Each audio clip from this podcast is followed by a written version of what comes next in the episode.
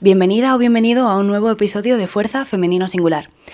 Hoy no quería dar muchos rodeos en la intro porque quiero que puedas disfrutar cuanto antes de la entrevista, pero tengo que contarte que por cosas del directo y de ser una principiante en esto de producirme yo sola el podcast, al grabar la entrevista en directo se acoplaron los dos micros y he tenido que editar casi segundo a segundo para que os pudieseis enterar de algo. He intentado limpiar el audio lo máximo posible, pero si oyes a veces las voces un poco lejanas o con efecto metálico, ya sabes por qué es. Dicho esto, vamos a meternos en materia. Tengo la enorme suerte de poder decir que conozco a Neus como amiga y una de las cosas que puedo destacar de ella es su madurez y su sabiduría a pesar de ser solo un bebito de 21 años. Siempre he pensado que todo ese conocimiento y toda esa inteligencia emocional que tiene Neus merecían ver la luz y que el mundo la conociese y por eso está hoy aquí. Vamos a hablar de su trayectoria, vamos a hablar de su experiencia, pero sobre todo vamos a tratar el tema de la mentalidad, que es un aspecto del deporte que personalmente a mí me encanta. Como siempre, mil gracias por pasar este ratito con nosotras. Disfruta de esta historia contada en femenino singular.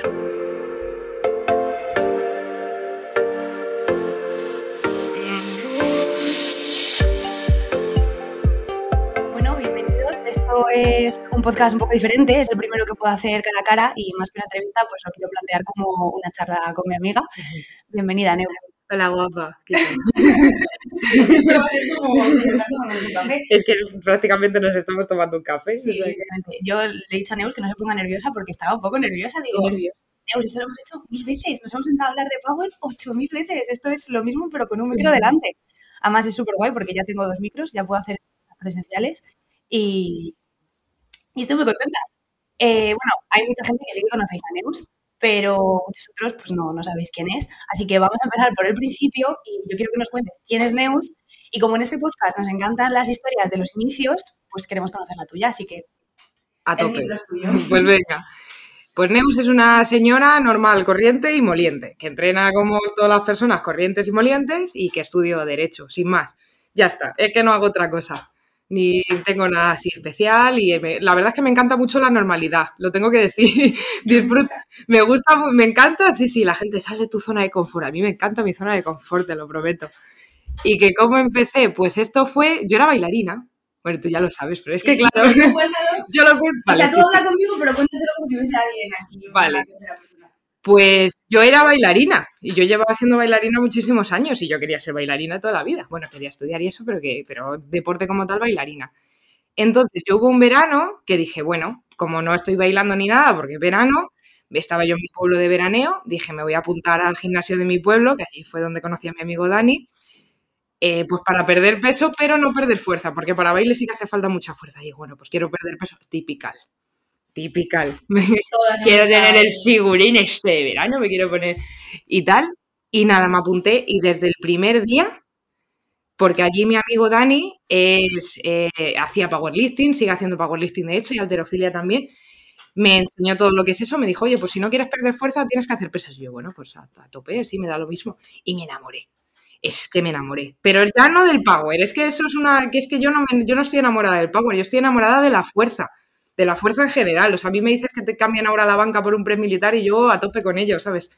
Me enamoré muchísimo y hice a mi amigo, te voy a decir un amiguito, que le quiero mucho y le mando un saludo desde aquí. Y ya está, así fue. Desde ese mismo momento empecé en el Power. Porque me lo presentó él, me dijo esto es el Power, no sé qué, creo que te puede ir bien, creo que te gusta. Y yo, sí, sí, sí, sí, a tope. Y de ahí a. Hoy sí, te lo cuento. Claro. Pues, a los tres, yo empecé a entrenar porque esto fue a finales de agosto. Yo empecé a entrenar y a los tres meses ya estaba la Copa de España en noviembre. Y me dijo mi amigo, ¿Esto qué año Esto 2017. Yo tenía 17 años. La Copa de Talavera de la Reina. Sí, sí, la de Talavera de la Reina. Que ahí estaba, por cierto, la organizó mi entrenador Oscar, que yo todavía no sabía ni que existía. Y dijo, ay, pues hay una competición, usa por si te quieres venir. yo, pues vale.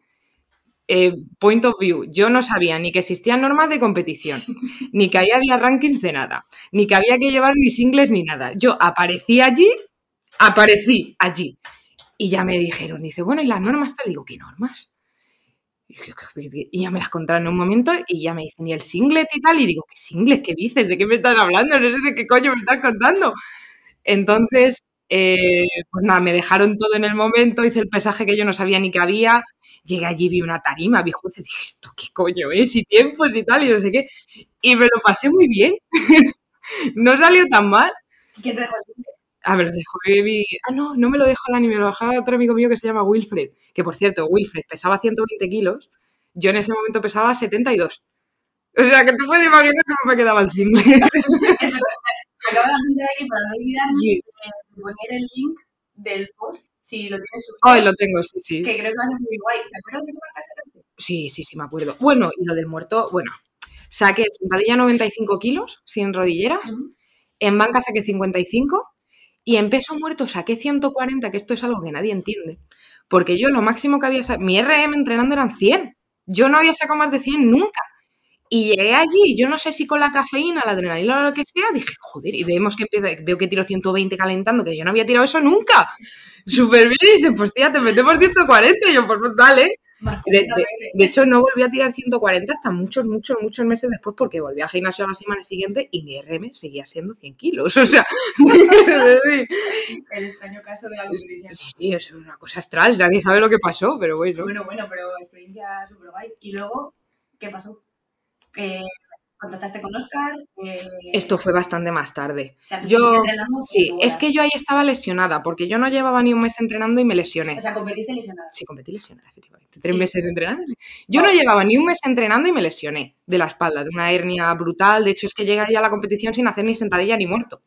Sin hacer ni sentadilla ni muerto. Ese fue el primer día que yo hice sentadilla y muerto en, en dos meses. Bueno, en un mes y medio, cosas así.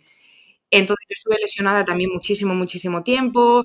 A veces me recuperaba, a veces no, pero iba mejorando. La siguiente a la que me apunté fue a la competición del noroeste, 2018, mar- eh, marzo. Y ya, eh, pues estuve tal, no sé qué. Y en julio estaba tan, tan, tan, tan mal de la espalda que me fui además de monitor a un campamento y dije, dejo de entrenar, ya volveré en agosto. Estuve un mes y medio sin entrenar, nada. Es verdad que así que hacía cosas porque siempre me gusta mucho el deporte, pero no, porque es que no podía, tenía la espalda reventada. Volví en agosto y volví otra vez. Ya había, llevaba yo un año entrenando y volví al gimnasio de mi pueblo y empecé otra vez. Ya estaba mucho, muy recuperada de la espalda, empecé a hacer las cosas medianamente bien. Encima yo había estado estudiando mucho. Es una característica que yo tengo, que cuando me gusta algo me vuelvo loca estudiando lo que sea.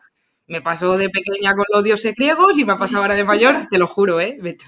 Bueno, entonces había estado estudiando mucho, empecé a hacer las cosas bien y empecé a progresar. Empecé a progresar, tal y cual. Esto era 2018. Vale, pues yo me apunté ahí al campeonato de movimiento único de banca y peso muerto. Salieron muy bien, hice PR en los dos, pero es que estaba yo allí sola, con una amiga en el Albacete. Sola. Esa historia también es muy buena. Bueno, bueno, es que, eh, bueno, es que yo, mi- mi- mira, mi vida es una simulación, te lo juro por Dios. Yo he empezado diciendo que me gusta la normalidad y no sé si estoy muy de acuerdo, ¿sabes? Te debe gustar, pero tú... No, sí, sí, yo creo que me gusta porque no vivo normal, ¿sabes qué quiero decir? Pues estábamos allí, solas en Albacete, que bueno, montamos un pifostio, que eso ya da para libro, para una historia aparte, y yo estaba allí sola, entre llevándome a mí sola, compitiendo yo sola, y eso fue un desastre, porque es que yo salía de, de hecho es que se me, se me pasó dar un intento, y yo era, además le hacía mucha gracia a la gente, porque yo terminaba un intento y daba la, la vuelta, corriendo, corriendo, corriendo, corriendo, corriendo.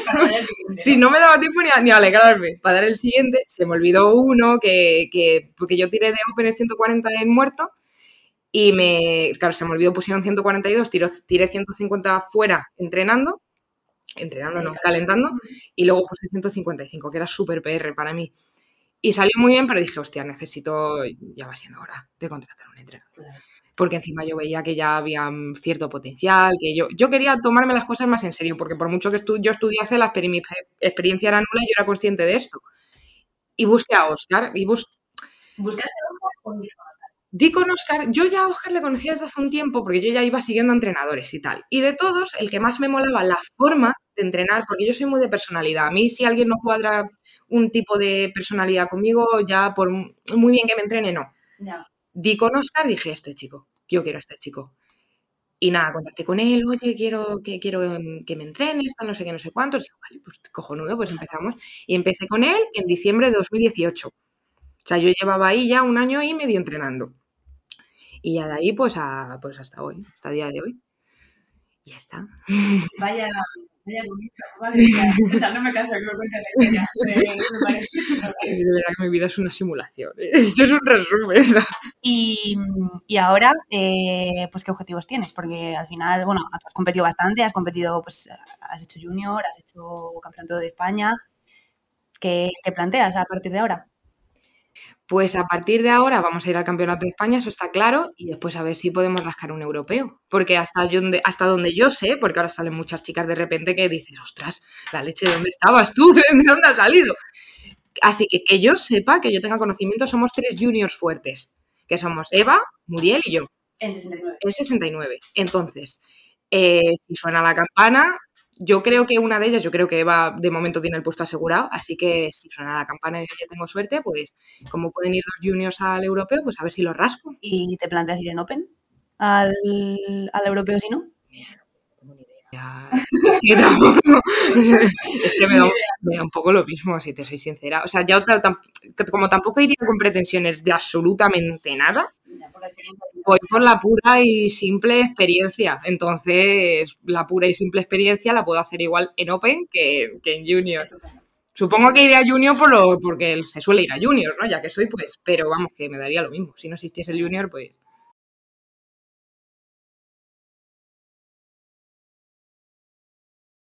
Pero yo quiero hablar de algo de lo que tú has comentado, algo así recientemente, pues en tus historias, en tus publicaciones, y de lo que he hablado contigo, porque Sí. claro, la gente no lo sabe. Así Es que Laura y yo hablamos un montón. hablamos mucho. Es que, de verdad, que el objetivo de, este podcast es poder traer las conversaciones que yo tengo con Neus, Todos los días. que yo siempre digo, "Jolín, de verdad, chica, ¿cómo habla? ¿Qué boca tiene? Bueno, Voy a traerlo para que nos no me digas eso. Bueno, Yo quería hablar del tema de, de desromantizar las cargas, Yes. de despersonalizar eh, yes. Cuéntame, o sea, ¿qué es para ti desromantizar una carga? No es que es de romantizarla, es lo peligroso que es romantizarla, que es diferente. Porque claro, tú nunca vas a llegar a despersonalizar una carga 100%, tú no eres un robot. Es decir, tú todo lo que haces lo haces por algo, lo haces por una emoción, lo haces por una motivación o por una pasión o por disciplina, lo que Y sea. además yo tengo que decir, desromantizar cargas, no sé qué, pero tanto tú como yo, Somos muy intensas. muy Sí, sí, sí, o sea, que es, un concepto que choca bastante y ¿tú crees que es, cómo decirlo, Eh, es mutuo, o sea, es mm, excluyente? El Yo creo, y de verdad que lo pienso, que no, porque tú puedes vivir una cosa con mucha intensidad, pero que esa intensidad no te nuble. Vale, Es decir, ser responsable, por eso digo que despersonalizar, pero con un matiz. No es volverte un robot, es vivirlo pues con la intensidad que tú tengas. Hay gente más emocional, menos emocional, pero que esa emocionalidad no te lleve por delante, que es lo que yo creo que es más importante y que te va lastrando día a día, día a día, poquito a poco, porque cuando sale un entreno muy bien, cojonudo, a tope. Y encima es que lo vives como, madre mía, como salga uno mal.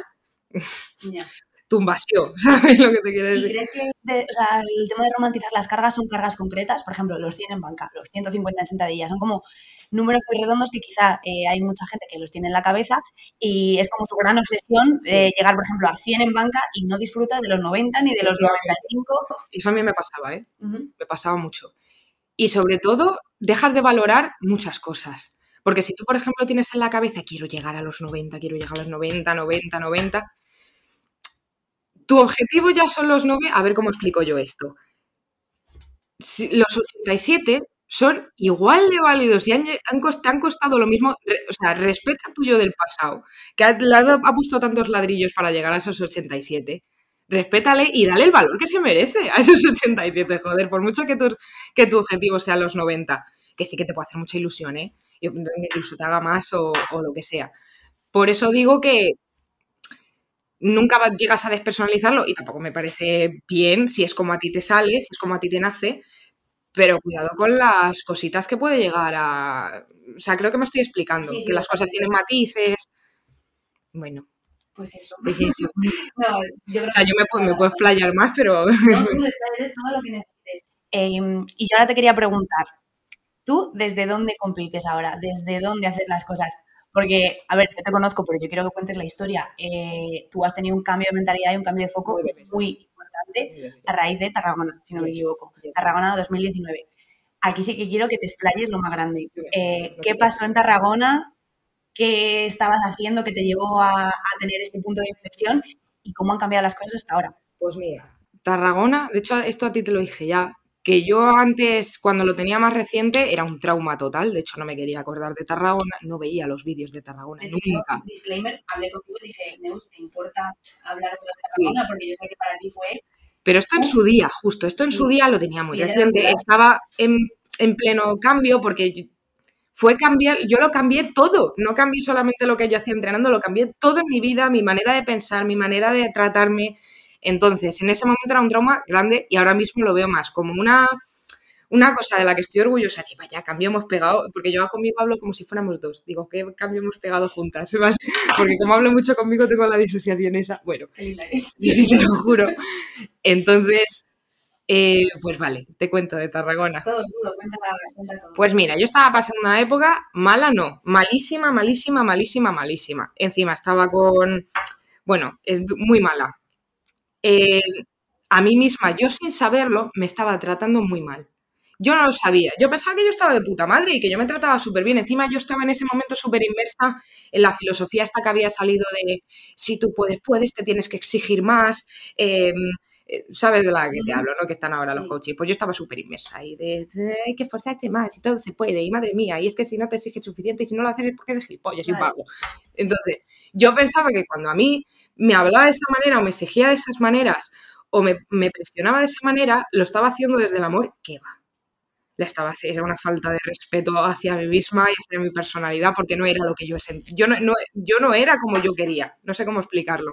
No, Eso no es lo que a mí me nace, de hecho, visto está, tú has visto cómo soy ahora y esto, esto es lo que soy. Entonces, aparte de que todo iba muy mal, lo único que iba bien en ese momento era el power.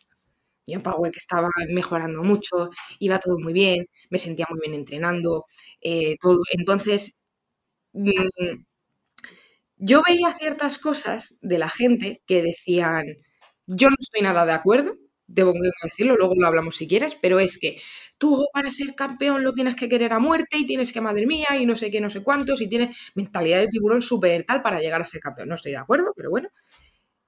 Entonces, yo conmigo entrenando era una militar mental, o sea, ya ni siquiera con, ya ni siquiera con los levantamientos, mentalmente, en cuanto yo hubiera, tuviera un momento de flaqueza, un- de flaqueza, un momento en el que yo tuviera ansiedad, decía, "Joder, pero tía, eres una mierda, pero madre mía, joder, yo qué sé, tranquila, no cuánto, ¿cómo puedes portarte así?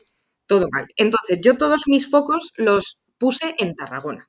Tarragona, Tarragona, Tarragona, tiene que salir bien, tiene que salir bien, tiene que salir bien. Yo ni siquiera iba a hacer podio, me daba lo mismo el podio, porque además por ti. sabía que era muy probable que no hiciera podio, que de hecho no lo hice. Yo iba a decir, lo tienes que hacer bien, lo tienes que hacer bien, tienes que sacar lo que tienes en mente, es que lo tienes que hacer bien, es que no tenemos más, no tenemos más opciones. Como si todo dependiese de mí, Claro, muy tóxica. conmigo misma y con el, y con el deporte.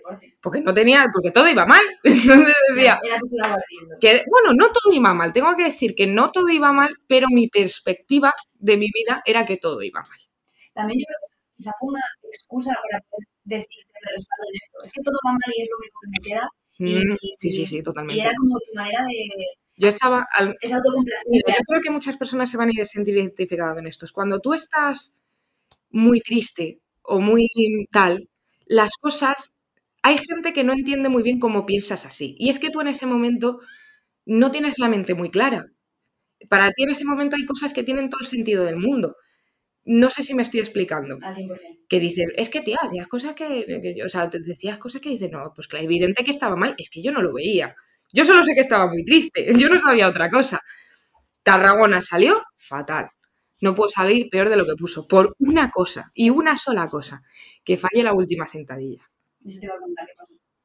Fallé la sentadilla, salí a, a muerte, salí muy nerviosa. Tuve un fallo normal y corriente porque salía de los nervios. Sí, además yo, bueno, esto eh, creo que es algo digno de comentar, tu estilo de levantamiento pre-Tarragona y ahora... Ay, es otro rollo totalmente diferente, ahora lo hablamos también.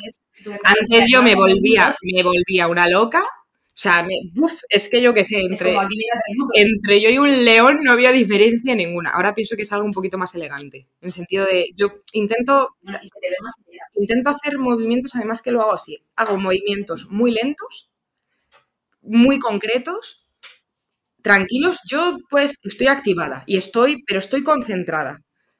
Totalmente, otro rollo totalmente diferente. Bueno, salió mal, ya está.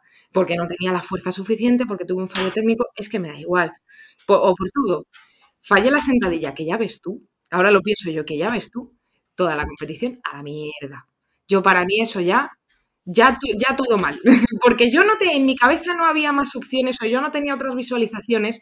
Repito, que esto ahora parece, dices, tía, pues evidente. Es que cuando tú estás inmerso en esas cosas no lo piensas.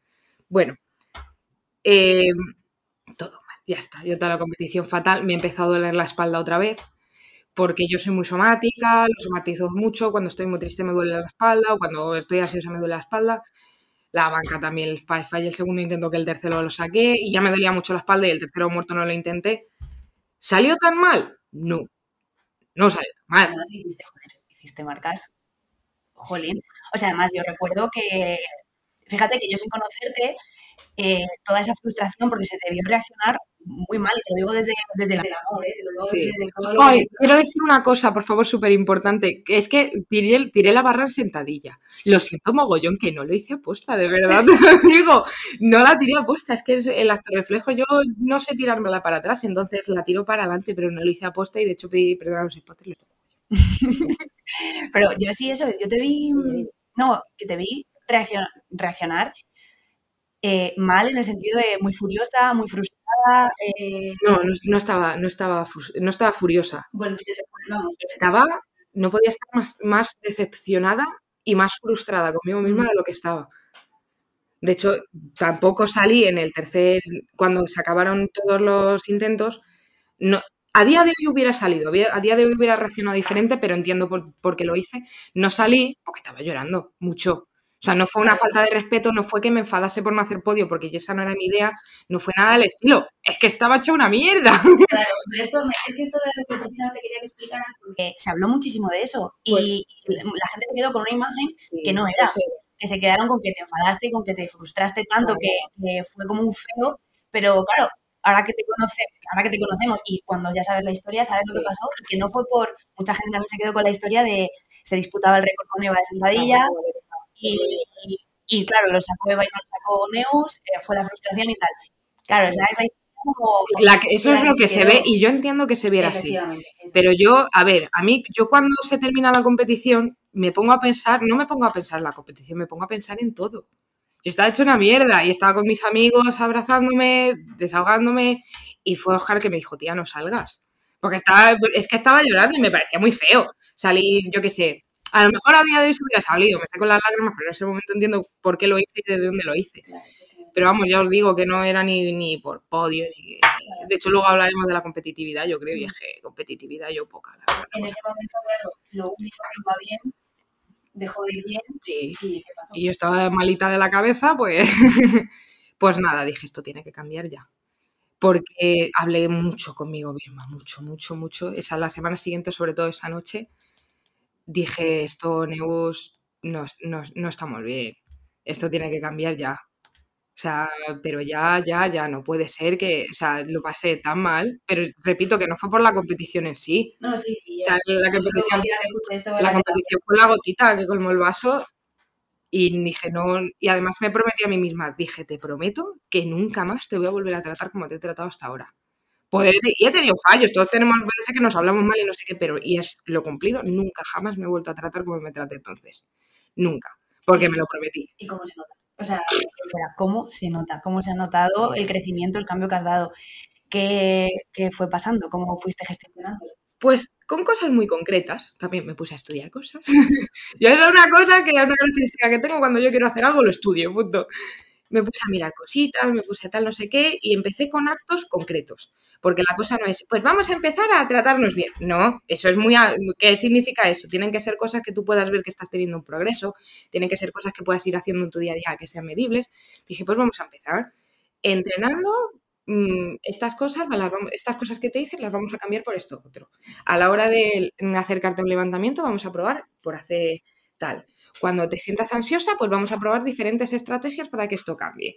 Em, por supuesto, dejé de lado toda la mentalidad esa de mir, de que te tienes que esforzar más porque no sé qué, porque no sé cuánto.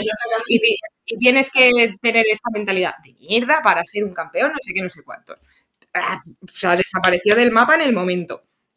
Y, Y empecé a dejarme a mí misma, empecé a validar mis emociones. Eso es súper importante. Creo que es lo más importante. Todas, o sea, empecé a validar muchísimo, pero claro, estoy entrenando. Pero es que fuera también cambié mucho. Yo cambié todo y cambié mi perspectiva de todo porque las cosas en realidad, te lo digo de verdad, no iban tan mal. Para que yo, yo qué sé, tenía... Claro, cambié las gafitas con las que veía el mundo. Entonces, todas las emociones que yo empecé a tener, las validaba. Esto me costaba, porque yo venía de una relación muy tóxica conmigo misma. Iba muy despacito, pero lo, he ido consiguiendo. Y todavía a día de hoy, pues joder, no, tengo fallos y tengo cosas malas, pero es que tengo 20 años, yo qué sé. Es que eso es una cosa que yo quería recalcarte. Cuando tú empezaste todo este proceso de cambio que tenías 19. años, es que eres muy joven para hablar con esa templanza y esa madurez. No, bueno, no, es verdad. me parece mentira. Parece que, o sea, yo muchas veces que tengo la sensación de estar hablando con mi hermana mayor y en realidad eres un bebé. O sea, eres un bebito. Nací allí. Entonces, eh, pues sin más, empecé muy lento el cambio, empecé a asumir que si yo me enfado, para todo, ¿eh? Si yo me enfado, es por algo. Luego podría hablar conmigo misma y analizar conmigo misma si está justificado, si no, si no está justificado, justificado, pues lo intentamos cambiar de cierta manera. Si yo estoy triste, estoy triste por algo. Entonces, lo mismo, analizamos si tiene más sentido, si tiene menos sentido, pero yo estoy triste y me he puesto triste por algo que ha pasado, no me pongo triste porque le, porque le apetece la vida. O sí, bueno, cuando tienes la regla un poquito, ¿no? Pero, pero vamos, creo que se me entiende. Y cuando estoy alegre, lo mismo, y cuando estoy decepcionada con alguien o conmigo misma, lo mismo. Pero no desde, por, por, ejemplo, ahora si estoy decepcionada conmigo misma, no lo hago desde el odio, del desde, es que puedes hacer mal, es que no sé qué, es que no sé cuánto, es que no sé quito. No, es por algo que yo creo que es, es razonable. Y no digo, madre mía, tía, es que eres tonta, no sé qué, no sé cuántos. Digo, bueno, mira, ha pasado esto. Escribo un poco, hablo un poco, lo que sea, y digo, pues a partir de ahora en adelante, pues para crear un hábito de lo que sea, vamos a intentar hacer estos hechos concretos. Todo muy medible y todo muy desde la objetividad y no desde la emocionalidad, ni buena ni mala hacia mí misma. Esto también, cuando me he hecho antes romantizar las cargas o relativizar las cargas, pues también es importante relativizarnos un poco a nosotros mismos en algunos aspectos. Y pues eso fue cambiando muy poco, muy poco. Y ya cuando fui a ir al junior, que fue en octubre, mi único objetivo en el junior, mi único, único, único era quiero que todo esto que hemos estado trabajando durante todos estos meses, quiero que todo esto que, hemos ido, porque esto también se trabaja. Y, y, la competición también se trabaja. A mí no se me da bien competir, yo lo digo, no se me da bien, pero es algo que se trabaja y puedes llegar a ser bueno si lo trabajas la mentalidad lo mismo. Digo, quiero que todo esto que hemos ido trabajando y a la hora de que tengamos ansiedad o de que salga algo mal o de que lo que sea, vamos a hacerlo aquí en el junior. Vamos a probar a ver si es cierto. Era como un, como un examen para mí, de vamos a ver si esto ha ido bien o si tenemos que cambiar algo, lo que sea. Salió de lujo. Y que se puede decir, porque al final sido un examen en el que tú no empezaste muy bien porque empezaste... Y me fíjate, esto me parece que te lo dije, me encantó fallar tanto. Y es que cuando viniste, yo estaba allí, lo hablé contigo, cuando me dijiste eso yo me quedé flipando y dije, esta chica tiene, o sea, aparte de que es otra, tiene oro en la, en la cabeza. O sea, eh, me parece increíble esa manera de tomártelo. Para poner en contexto, eh, tú ibas muy pasada de peso. Oh, bueno, esto es otro tema. Y empezaste muy mal la competición, sí. empezaste con muy mal pie, llevabas no sé cuántas horas de ayuno. Yo pensaba, yo pensaba que 64 kilos. Muchos, muchos, muchos meses más tarde nos dimos cuenta de que mi báscula estaba mal y yo pesaba 66. Yo no pesaba 64. O sea, llegaste dos días antes de competir, tres kilos por encima Claro, entonces yo el día de antes me pesé y pesaba 64,5. Digo, ¿qué dices? No puede ser. O sea, me pesé en la báscula de Beto, había estado yo haciendo corte de agua, el corte de agua claro que funcionó, perdí un kilo y medio. Pero yo no lo sabía, digo, ya está, no ha funcionado, un kilo y medio por encima, nada, cortamos agua, comida, dos días sin comer ni beber agua. Llegué allí era un puto cadáver, daba venita a verme, estaba blanca. Entonces salió, salió muy mal, evidentemente. Salió, mal en cuanto a marcas, pero salió. Sí, sí. O sea, en cuanto a marcas, por eso digo, en cuanto a lo que ve la gente, salió muy mal, porque yo, por ejemplo, iba intentando hacer 145, 150 y salía 135 y da gracias, ¿sabes? Todo muy mal, todo muy mal fuera. Pero todo dentro, qué contenta estaba. Qué contenta estaba. Porque yo, yo hice, y esto lo juro, y yo hice todo lo que pude. Y yo no me puedo exigir hacer más de todo lo que puedo. Yo, si no tengo fuerza para tirar 150, no me puedo enfadar conmigo por no tirar 150. Es que no puedo. O sea, hasta ahí es donde... Eh, eso es un cambio radical ya, porque yo eso antes no lo entendía. Yo en mi cabeza yo no lo entendía. Entonces, pues salí muy contenta, me lo pasé muy bien. Encima puse estrategias que yo había tratado entrenando en competición, que era, por ejemplo, a mí yo sé que me funciona muy bien cuando yo estoy en competi, en lugar de concentrarme y tal, yo, yo estoy como entrenando. Es lo que a mí me funciona, estar tranquila, como entrenando, ni cascos, ni, ay, madre mía, no sé qué, esto antes de levantar, vale. Pero lo demás, quiero estar tranquila riéndome con mis amigos. Lo pusimos en marcha, salió muy bien. Eh, ¿Cómo gestionar la frustración? Pues lo mismo. Yo me puedo exigir hasta donde yo puedo. No me puedo exigir más de... Es que no puedo. O sea, y acabé muy contenta. Yo tengo en la cabeza, no se me va, tu último peso muerto. Antes Ay, qué feliz fui. Es que incluso antes de levantar la barra, o sea, tú acercabas de la barra. Yo partiéndome la polla. pero sí, con una sonrisa de oreja a oreja. Sí. Y yo me acuerdo de pensar, esta chica no es la misma. Yo me lo pasé genial. Estaban ahí mis amigos, estaba Chacito gritándome que me encanta que me grite mi niño. Estaba Chacito gritando, me lo pasé muy bien. Me lo pasé muy bien. La verdad es que se vio, se vio un montón el, el cambio. Y el tema de. Mm, o sea, tú en ese momento eh, ganaste. Ay, sí. Claro, o sea, pero es algo que ni siquiera le, das importancia. Es que no me parece relevante. Es que, bueno, yo, yo, ¿eh? A mí no me. Me suponía cero, ¿eh? En ese momento. Lo mismo a alguien le ofende, ¿eh? lo siento mogollón si es así, pero bueno, que a mí no me... No, porque en ese momento, o sea, era un examen Yo era un examen, sí, y además es que si el examen salía mal, tampoco había ningún problema. Es decir, si hubiera tenido un momento de flaqueza, a lo mejor de que si me da frustración, tampoco hubiera pasado nada. Simplemente al salir de allí, como, como había hecho hasta ese entonces, analizamos qué pasa, por qué te sientes así, vamos a iniciar otra estrategia, pero validarlo, porque si tú te sientes frustrada es por algo, no puedes decir, es que todo lo hemos hecho mal, porque no, no estás frustrada, no pasa nada, vale, pues te estás frustrada por algo. Vamos a, vamos a, analizarlo un poquito. Vamos, siempre, es que de verdad que conmigo hablo de, como si fuéramos dos, porque sí, sí, bueno. Y, todo cayó, pero. Nos encanta. O sea, de que hay gente que está diciendo, tío, está más de esto porque me estás hablando de, yoga. Bueno, y, y creo que mucha gente puede aprender muchísimo de, esta conversación.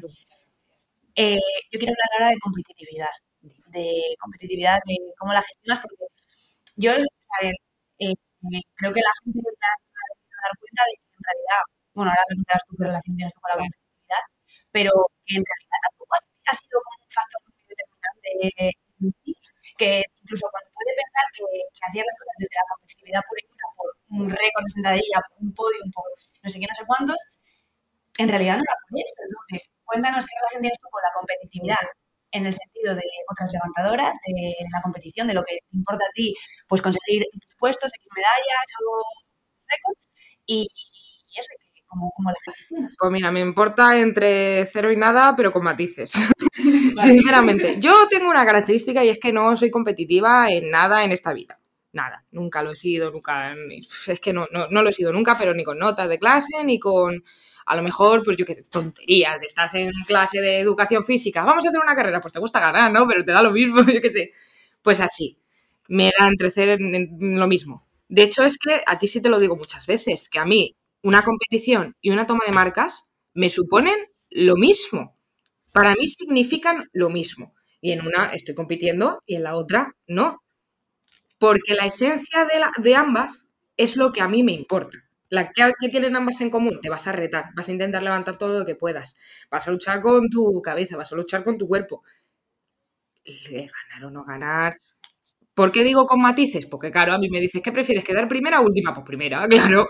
¿Qué prefieres? ¿Hacer podio o no hacerlo? Pues hacerlo, pero no se me va la vida. Por ejemplo, y se me ocurre mm, así una pregunta según te estoy escuchando. Eh, tú imagínate que estás en una competición eh, y te juegas entrar en el podio, imagínate y Oscar te dice, si levantamos 170 en sentadilla, eh, entras. Y tú igual, pues no sé, tú ibas a por 165, eh, ah, no. te sientes muy fuerte. Pues mira, que le, dan por culo, no, no.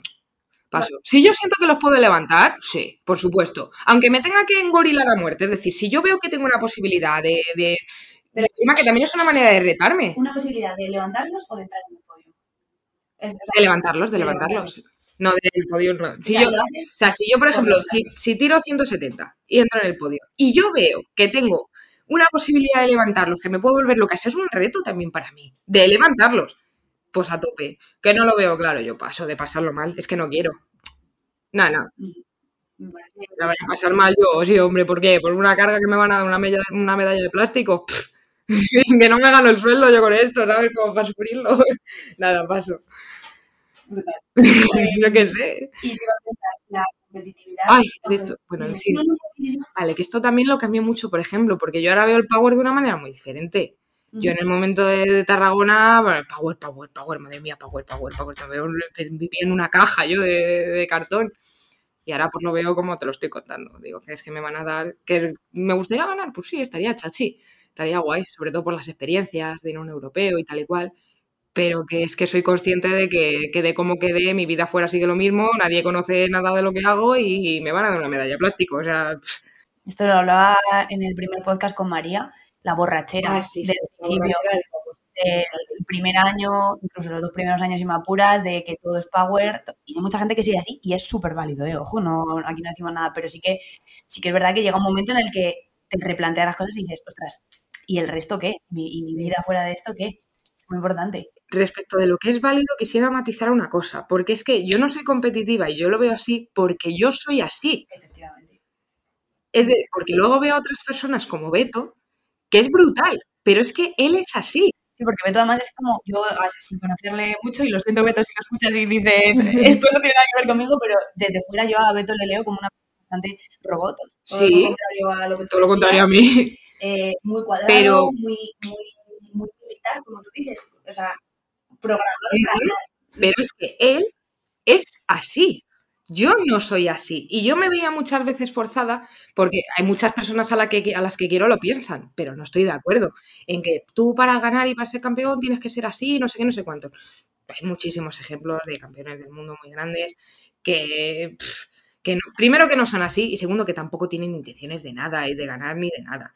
Entonces yo me veía muchas veces a mí misma forzada, a lo mejor si quiero mejorar tengo que ser así, a lo mejor si quiero mejorar tengo que coger a un referente con el que competir, con el que ser competitiva, de mm, venga, que te quiero ganar, pero es que no me sale. Es que no me sale, no soy así, entonces paso, yo antes lo hacía antes, ya sé que me da lo mismo. Eh, entonces, o sea, lo que te quería preguntar a continuación. No, no, no, que va, que va, esto es una conversación. Es, o sea, el tema de la competitividad, si has conseguido de alguna manera usarla a tu favor, que tu competencia te motive, porque esto, por ejemplo, es, una manera, es una manera eh, de, gestionarla también, no que te venga, no que te tire abajo, sino que tú veas a una chica de tu categoría con la que puedes estar bastante equiparada en marca y que te motive. A mí me pasa mucho contigo. Estamos, en jodín, pero si a finales de año que, empezamos que nos picamos tú y yo, a ver quién saca de los 90 marcas a ver quién saca los 170 muertos. Eh, pero a mí era un pique súper sano y porque, joder, pues a mí me motiva mucho verte, verte levantar. Y no sé, te quería preguntar si te pasa, eh, o sea, no con tus amigos directamente, pero ver a una chica eh, con la que igual no tiene mucha relación, pero, pero la ves en Instagram o, incluso en vídeos de YouTube, en los europeos y tal, y decir, joder, pues mira, me pasa con dos personas en concreto. A ver, que me motiven, me motiva muchísima gente. Me motiva verte entrenar a ti, me motiva verte entrenar a muchísima gente. Pero con dos, tengo dos en concreto que de forma natural digo, me, motivas mazo, que son eh, Inma, que no es de mi categoría, y Muriel. Mm. Verlas, digo, pero porque si, cuando las veo, si, y las veo tan fuertes, siento que yo también puedo serlo.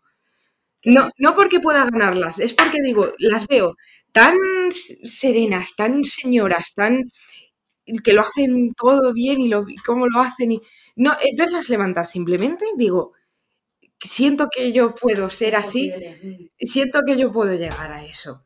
No con ninguna intención de ganarlas o de que, estaría muy guay porque tengo muchas ganas de competir contra Muriel muchas muchas por la tarima y tal pero ay yo creo que qué bonito va a ser el campeonato de España, madre qué bonito va a ser el campeonato de España. Pero sí, yo creo que sí se te entiende perfectamente, me parece súper bonito. A muy pocas personas he escuchado hablar así de sus rivales y es muy bonito, es muy, muy, muy bonito. Ahora yo quería hablar contigo de, que desde que tú empezaste, desde el primer momento, pues tú destacaste, lo quisieras o no. Eh, empezaste quizá en la primera competición no, en Talavera. entendimiento humano no sabemos cómo pudiste convertir lesionada y sacar 140 de muerto. Pero desde entonces, pues desde que subes levantamientos en Instagram, desde que, pues incluso desde Tarragona, desde el Junior, pues siempre has estado en el mapa. Todo el mundo te ha tenido como diciendo, esta chica está muy fuerte, sobre todo creo que la sentadilla es una de las cosas que destacan, aunque en realidad es una levantadora muy limitada. Pero, bueno, muerto está un poquillo... No me quiere. han sido muy, muy destacables en tus levantamientos y cómo ha sido crecer como levantadora a medida que el deporte crecía. Pues muy bien. fíjate, me llegas a preguntar esto antes de Tarragona y siéndote sincera te digo mal, fatal, súper mal, no puedo. Me, me, preguntas ahora mismo y te digo que por la idea que tengo yo de lo que va a ser en el pago en un futuro, no me supone absolutamente nada. Porque yo, joder, si hay chicas como Mayara, que pesando 57 levantan 200, ¿quién te dice a ti que dentro de unos años una tía de 84 no levanta 300? Y una tía de 69, 250 o 240 o 2... Entonces, yo lo vivo con mucha naturalidad como algo que, bueno, yo ahora disfruto, compito, puede ser que haga algún podio, puede ser que no, pero es algo que yo no, yo no quiero verme a mí misma dentro de unos años que, va a pasar. Va a llegar gente que, que nosotros va a hacer cosas que pensábamos que eran ultrahumanas y las cosas que ahora son ultrahumanas y gente que ahora es ultrahumana no lo va a ser. Entonces, si esa, si esa persona tenía una mentalidad un poco mm, y ganar y ganar y ganar y se va a ver dentro de unos años que no queda ni quinta ni sexta, pues tiene un problema. Tiene un problema gordo. Entonces, yo ya me curé el salud en el momento en el que terminó Tarragona. Entonces, esto yo lo tengo súper asumidito ya. Yo lo disfruto pues como puedo. Ya está. tampoco, o sea, no se me viene el mundo encima, pero porque sé lo que va a pasar y me parece súper precioso. Y me encantará ver dentro de, dentro de 10 años a una vida de 84 levantando 300 kilos, la verdad. es que es brutal. ¿Estás conmigo o no estás conmigo? Que tiene una mentalidad increíble. Em, bueno, pues vamos a hablar entonces de, las categorías. Tú vas a competir en 69. Es algo de lo que teníamos muchas ganas. Siendo muy flaca, pero voy a...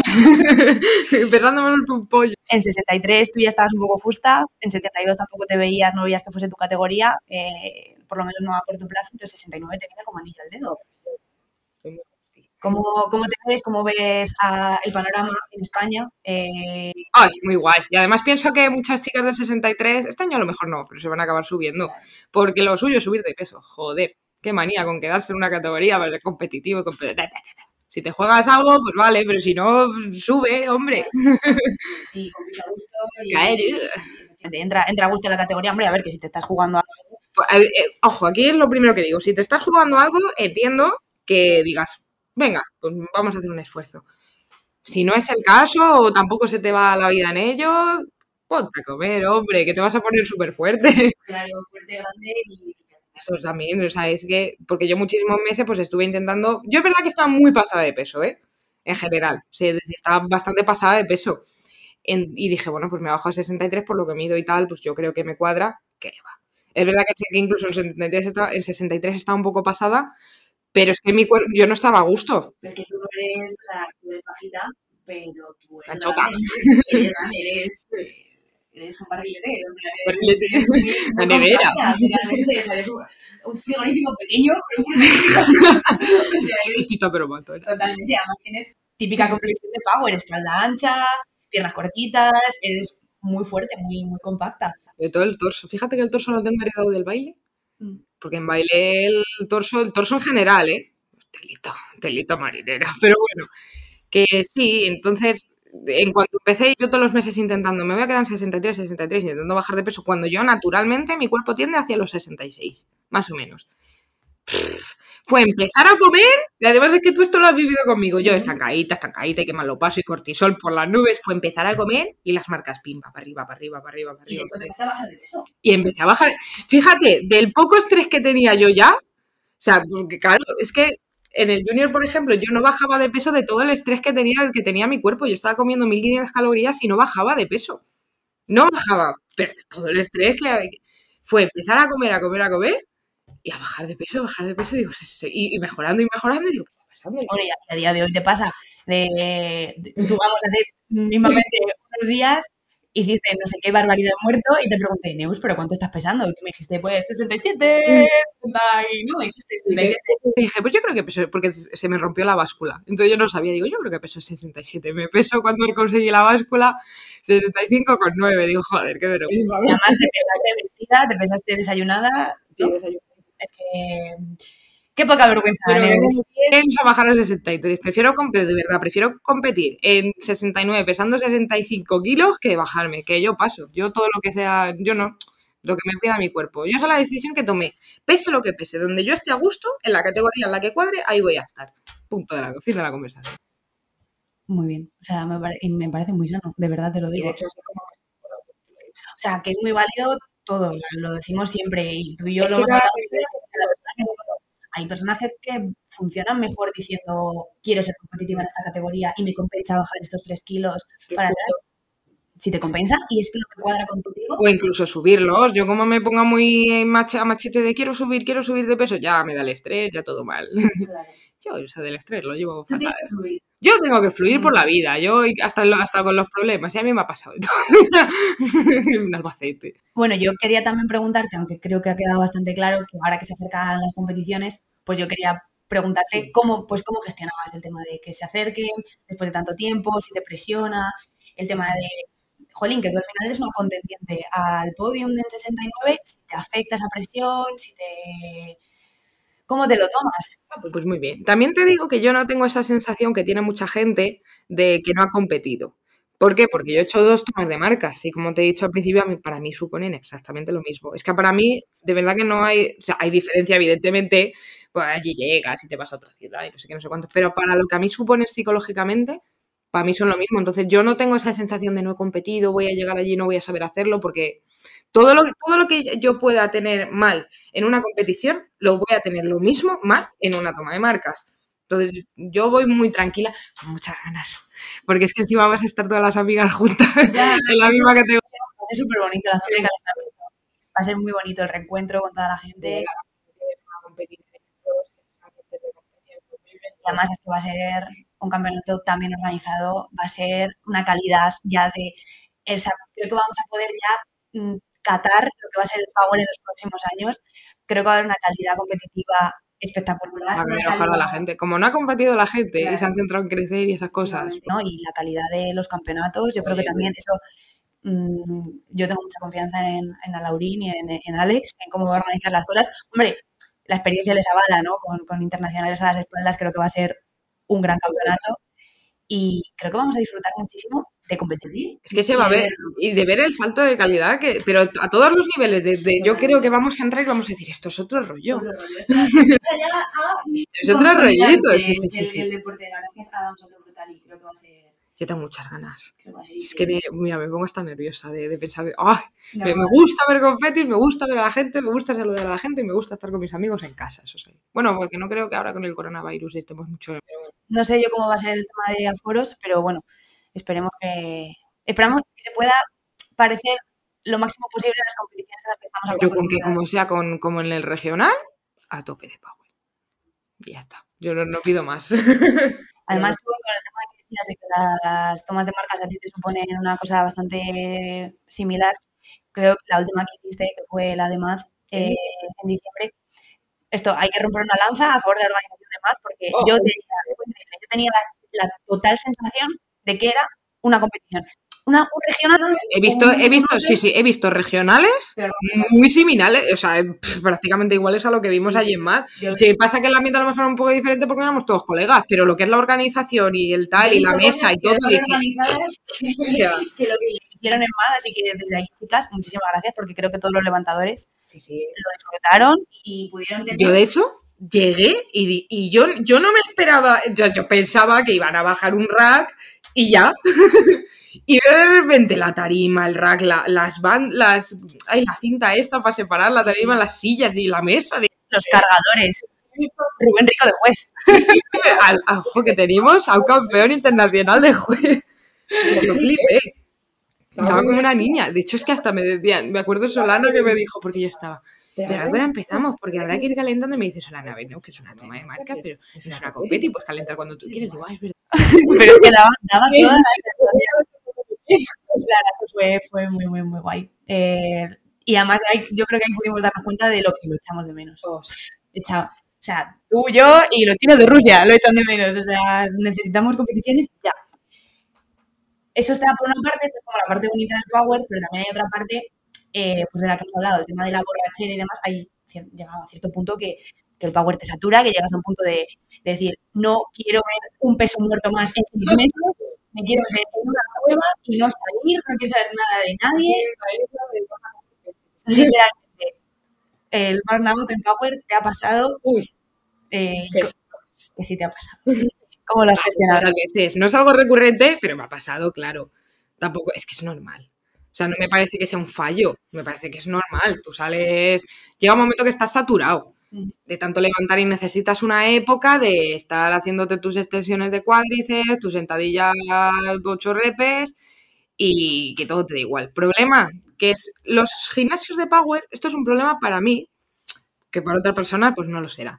Los gimnasios de Power molan mucho cuando tú estás muy a tope, preparación, estás con, con objetivos, con besos, tal, no sé qué. Cuando tú estás en esta época, no, no lo son, porque tú necesitas estar tranquilo y tú ves a toda la gente a tu alrededor con objetivos a tope, tirando pesado, no sé qué, te saturas te saturas. Yo lo que he hecho, lo que he decidido, que lo hice hace poco y me fue muy bien, fue pues cuando yo esté en este mood, que termine de competir o lo que sea, me voy a un gimnasio comercial, yo solita y tranquilita. Y también es una época que aprovecho para no meterme mucho en Insta. La aprovecho ya que estoy. Quería, quería unir estos dos temas porque al final el Pau, para bien o para mal, eh, no solo vive en los gimnasios, sino que vive también en las redes sociales no, claro, eso, por eso digo, creo que tiene muchísimas cosas buenas, pero sí que es verdad que hay veces que puede llegar a, saturar y decir, salgo del gimnasio, me meto en Instagram y lo único que veo es más levantamientos, más PRs, más la gente, pues eso, con esa mentalidad de tiburón que tú dices. Y cuando estás en un buen momento, o te da igual o incluso te, te alimenta ese juego que tú tienes. Pero cuando te pilla en un mal momento, joder, puede ser destructivo, puede ser mm, un lastre eh, Instagram. Entonces, ¿cómo has gestionado tú, te has llegado a desinstalar Instagram, has dejado de usarlo. Bueno, pues siendo responsable, eso lo primero. Yo no soy de esas personas que piensan, porque hay gente que tiene una visión muy negativa de las redes sociales, muy negativa. Yo no soy, eh, yo no lo pienso. Yo pienso que es muy positivo, porque hay muchísimas cosas que yo sé ahora de, de, todo tipo de temas que las he aprendido gracias a Insta. Ideas, formas de pensar, enfoques, tiki tiki que las ha aprendido a través de Instagram. Yo tengo una visión muy positiva, pero me parece que hay que ser responsable. Entonces, ojalá viniera a Instagram con un manual de instrucciones, pero no viene con un manual de instrucciones o de gestión. Entonces, pues bueno, tenemos que aprender nosotros un poco a las malas. Em, a ver, ¿por dónde empiezo yo? Por donde, por donde, quieras. Pues mira, una cosa que hago yo particularmente, y esto me lo pregunto muy recurrentemente, porque yo tengo dos, hay dos partes en Instagram. Está lo que yo subo y lo que yo consumo, por supuesto. Respecto de la parte que yo subo, me pregunto muy recurrentemente, digo, ¿tú tienes, Neus, la necesidad de subir este levantamiento? ¿Tú tienes esa necesidad de esa validación? Porque esto es importante decirlo y si no lo digo, es una, para mí soy una hipócrita. El que sube algo a Instagram lo sube para recibir una pequeña fuente de validación. ¿Qué recibimos día a día con la gente que está cerca? Tú cada pieza de información que compartes, cada pieza de información que yo a ti te digo, que le digo a cualquier amigo, que le digo a mis padres o que yo recibo de ellos, es para recibir cierta validación, cierto no sé qué, conformar tu personalidad. Con Instagram es lo mismo. Pasa que es una fuente mucho más grande. Entonces, cierta validación siempre pedimos, porque si no, no lo subirías. Efectivamente. Así o te abrirías una cuenta donde no te sigues a nadie y lo subirías ahí. Si te importa tres narices lo que piense la gente que está viendo eso, no lo sube porque te da igual. Entonces, partiendo de esa base que yo creo que es importante, yo me pregunto, ¿necesitas esta fuente de validación? ¿Sí? ¿No? Perfecto. ¿No la necesitas? Perfecto. Pues lo subimos, seguimos en Instagram. En el momento en el que yo, aunque sea por una milésima de segundo, dude y diga sí, en ese momento dos semanas sin Instagram, automáticamente. O sea, es que no, es que no es, te lo juro. En el mismo momento en el que yo diga, sí, aunque dude, digo, ya está. Porque, y esa es una cosa que aprendí mucho porque tú ahí qué haces, eh, intentar entender por qué necesitas esa validación. Justo. A ver, no paso esas dos semanas en Instagram y ya está, paso dos semanas pensando por qué necesito esa validación, recapacitando y recordando, que para mí esto es lo importante, que la gente que importa son los que tengo a mi lado todos los días. y punto. Las que la gente que me quiere y que las tengo a mi lado todos los días. Lo que piensa una persona que no conozco de nada, que está en Cuenca. Pero para, igual. para bien o para mal. O sea, quiero decir, creo que también hay que tener ese pensamiento, tanto si mira esta mierda sentadilla tiene, como si piensan, Dios mío, esta es la diosa de la sentadilla. Sí, sí. Creo que tienes que intentar poner distancia de la Por eso digo, no solamente digo de los comentarios malos, No, digo, no, de claro, bueno, digo de opiniones externas Ujú. a, a mi círculo cercano todos los días. Sin, sin obviar y no lo voy a hacer, que cuando subimos algo a Instagram, como he dicho antes, es por algo. Pero que no sea una necesidad para mí esa fuente de validación. Que no lo sea para nada, ni, ni esa fuente de socialización. Que sea un complemento extra en el que, bueno, yo me lo paso bien, subo cosas, veo cosas, tal, no sé qué. Esto es respecto de lo que yo subo. Respecto de lo que yo veo, en el momento en alguna cuenta me hace sentir mal, no me gusta, no lo que sea. Bueno, es que, bueno, depende. Depende. Porque si es, por ejemplo, una persona que me hace sentir mal, y no es precisamente por su personalidad, es por algo que hace que no está demasiado justificado, a lo mejor que yo, ahí paso a hablar mucho conmigo también. Es que yo hablo mucho conmigo misma. Y es lo mismo analizar. Sí, sí, yo me monto unos monólogos en mi casa. Me río porque yo en realidad lo sé, pero me, me- me estoy Bueno. a la gente escuchándote y diciendo, esta Y mira, Sócrates me tiene envidia. de todo lo que hablo yo conmigo misma.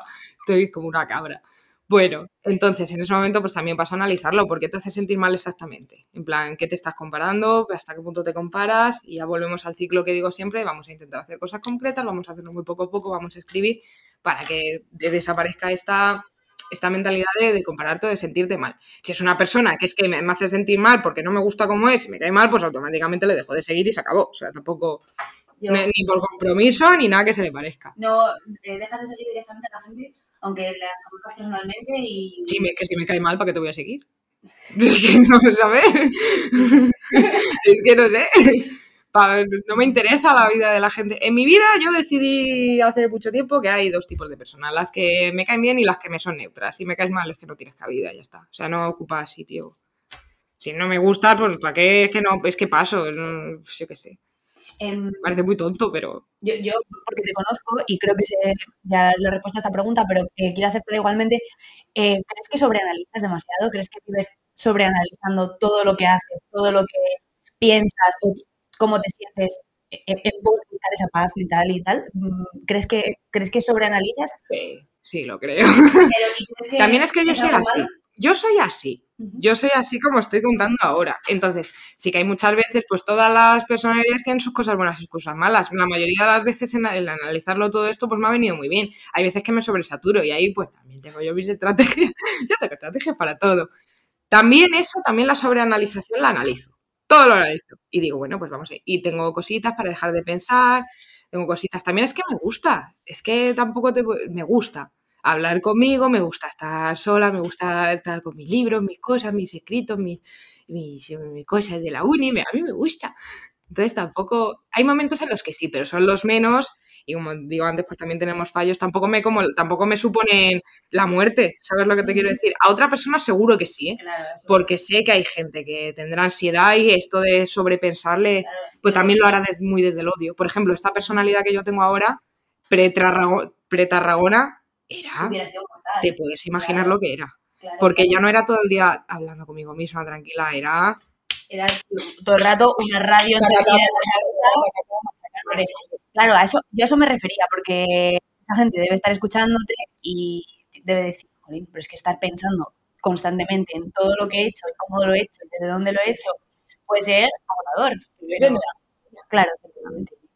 A mí Sí, sí, ¿no? Y se te ve, se te ve cómoda. Y, y se te ve muchísimo también. soy muy feliz, tengo mucha paz. Yo, fíjate, me parece más importante la paz que la alegría, macho. De verdad, ¿eh? El, el estar en paz, tranquilo, es que... Es que no tiene precio, porque la, la alegría, pues sí, alegría, fíjate cómo me río, cómo no sé qué. Pero tú puedes estar muy alegre en un momento, y, pero tener la cabeza súper intranquila, súper con lo que sea. Bah, yo priorizo la paz por encima de todo. Eh, yo fluir siempre. Increíble. Yo he decidido que voy a ser como a mí me salga ser, mientras no sea tóxico ni para mí ni para nadie. Ya está. Al final eso es, es la libertad, ¿no? Eh, actuar según tú creas, mientras no dañes. Una señora que estudia Derecho y Políticas, eso lo sabe bien. Eh, bueno, ya para terminar, eh, al final hemos cumplido la hora, como, como teníamos previsto más. Eh, la pregunta que hago siempre, ¿qué le hubiera dicho a la Neus de hace unos cuantos años que se acercó a una guerra por primera vez y que no sabía nada de todo lo que iba a venir? ¿Qué te hubiera gustado saber cuando empezaste? Pues fíjate, no me hubiera gustado hablar, no me diría nada, pero sí que me diría, habla con mm, ciertas personas. Me diría una lista de personas y diría, habla, habla con estas personas, que te van a decir mucho más de lo que te puedo decir yo. Te lo juro, ¿eh? De... Mm, ay, no sé de porque de no estar, te estaba tan inmersa en mi cabeza, bueno, es que yo ahí encima tenía un TCA que, madre mía, tenía un trastorno por atracón brutal. Y, mm, ay, no es que me diría tantas cosas, que era tan pequeña y me quería tan poquito. Yo pensaba que me quería mucho, ¿eh?